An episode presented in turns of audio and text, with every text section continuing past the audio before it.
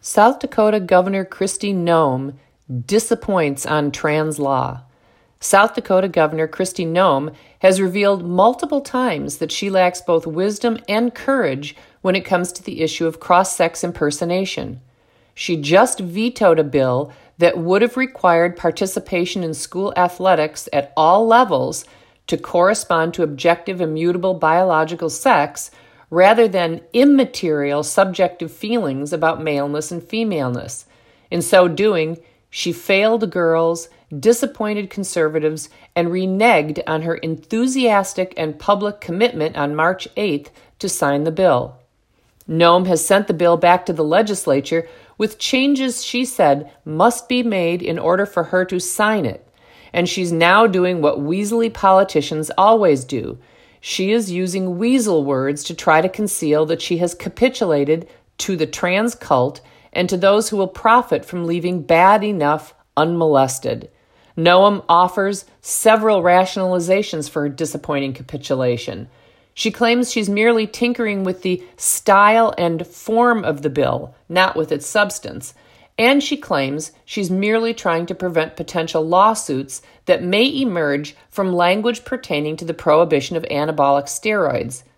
Oh, really? See if you, kind listeners, think these are merely changes in style and form. While Noem has focused publicly on language pertaining to anabolic steroid use, she has not mentioned that her changes entail removing language that says before permitting a student to participate on an athletic team or in a sport, schools must obtain a written statement verifying, and I quote, the student's biological sex as ascertained at or before birth in accordance with the student's genetics and reproductive biology, end quote. Noem's changes replace that section with a section that requires a certified copy of a student's birth certificate be provided. But here's the kicker birth certificate gender markers can be changed in South Dakota. In fact, on February 5th, 2021, a South Dakota Senate committee killed a bill that would have prevented birth certificates' sex designations from being changed a 17 year old girl who pretends to be a boy, testified that she was in the process of changing her birth certificate. Noem surely knew about this defeated bill when she made her changes to style and form. In short, it appears that by replacing the section that requires sports participation to correspond to biology with a section that would require sports participation to correspond to birth certificates, which can be changed, Noem has neutered the bill. Noem also stripped the bill of references to collegiate athletics, thereby leaving female athletes unprotected from being forced to compete against males.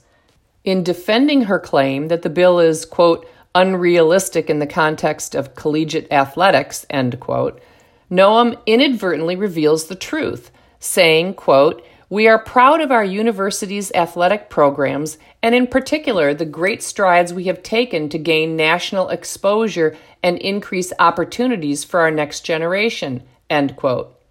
Translated, she means she doesn't want to take on those organizations that regulate collegiate sports and perhaps lose opportunities to host NCAA meets and tournaments.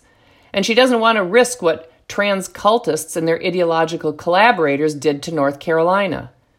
The newspaper called the Argus Leader reports on the venal considerations of Noem and those who will sell girls' Title IX rights and our First Amendment rights for a mess of money. And I quote the Argus Leader Officials tied to groups like the Greater Sioux Falls Area Chamber of Commerce and the Sioux Falls Sports Authority worry that such a law could result in economic backlash.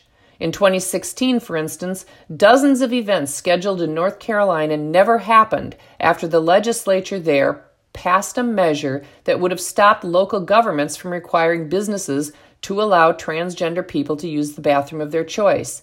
And the NCAA, which brings collegiate athletic tournaments to Sioux Falls regularly, has an inclusion policy that could conflict with HB 1217. End quote. Apparently, the collegiate athletic careers of a few women are a small price to pay in order to be able to host NCAA tournaments and meets. Money, yum yum, eat it up. Imagine, however, if Noem had not buckled, and then imagine if other states had followed her lead. Only principled stances pertaining to biological sex will revert rules, regulations, policies, and laws to sanity. Some are not surprised by Noem's equivocation on policies related to the trans issue, citing her odd reluctance to comment on both the sports and birth certificate bills when asked about them in February. Many outside South Dakota didn't hear Noem say this in answer to a question about what message she wanted to send to cross sex passers, and I quote her Everybody understands that South Dakota is a welcoming place, especially after this last year that we went through in 2020. So, if they would like to be part of our communities, our way of life, if they value their freedoms, I would encourage them to come visit. End quote. Any true red conservative politician knows that cross sex impersonators do not value America's foundational freedoms. All conservatives know the trans cult seeks to force all Americans to pretend that men who claim to be women are, in reality, women. And all conservatives know that cross sex impersonators do not want freedom of speech and the free exercise of religion to be extended to those who disagree with science denying transcultic beliefs and practices.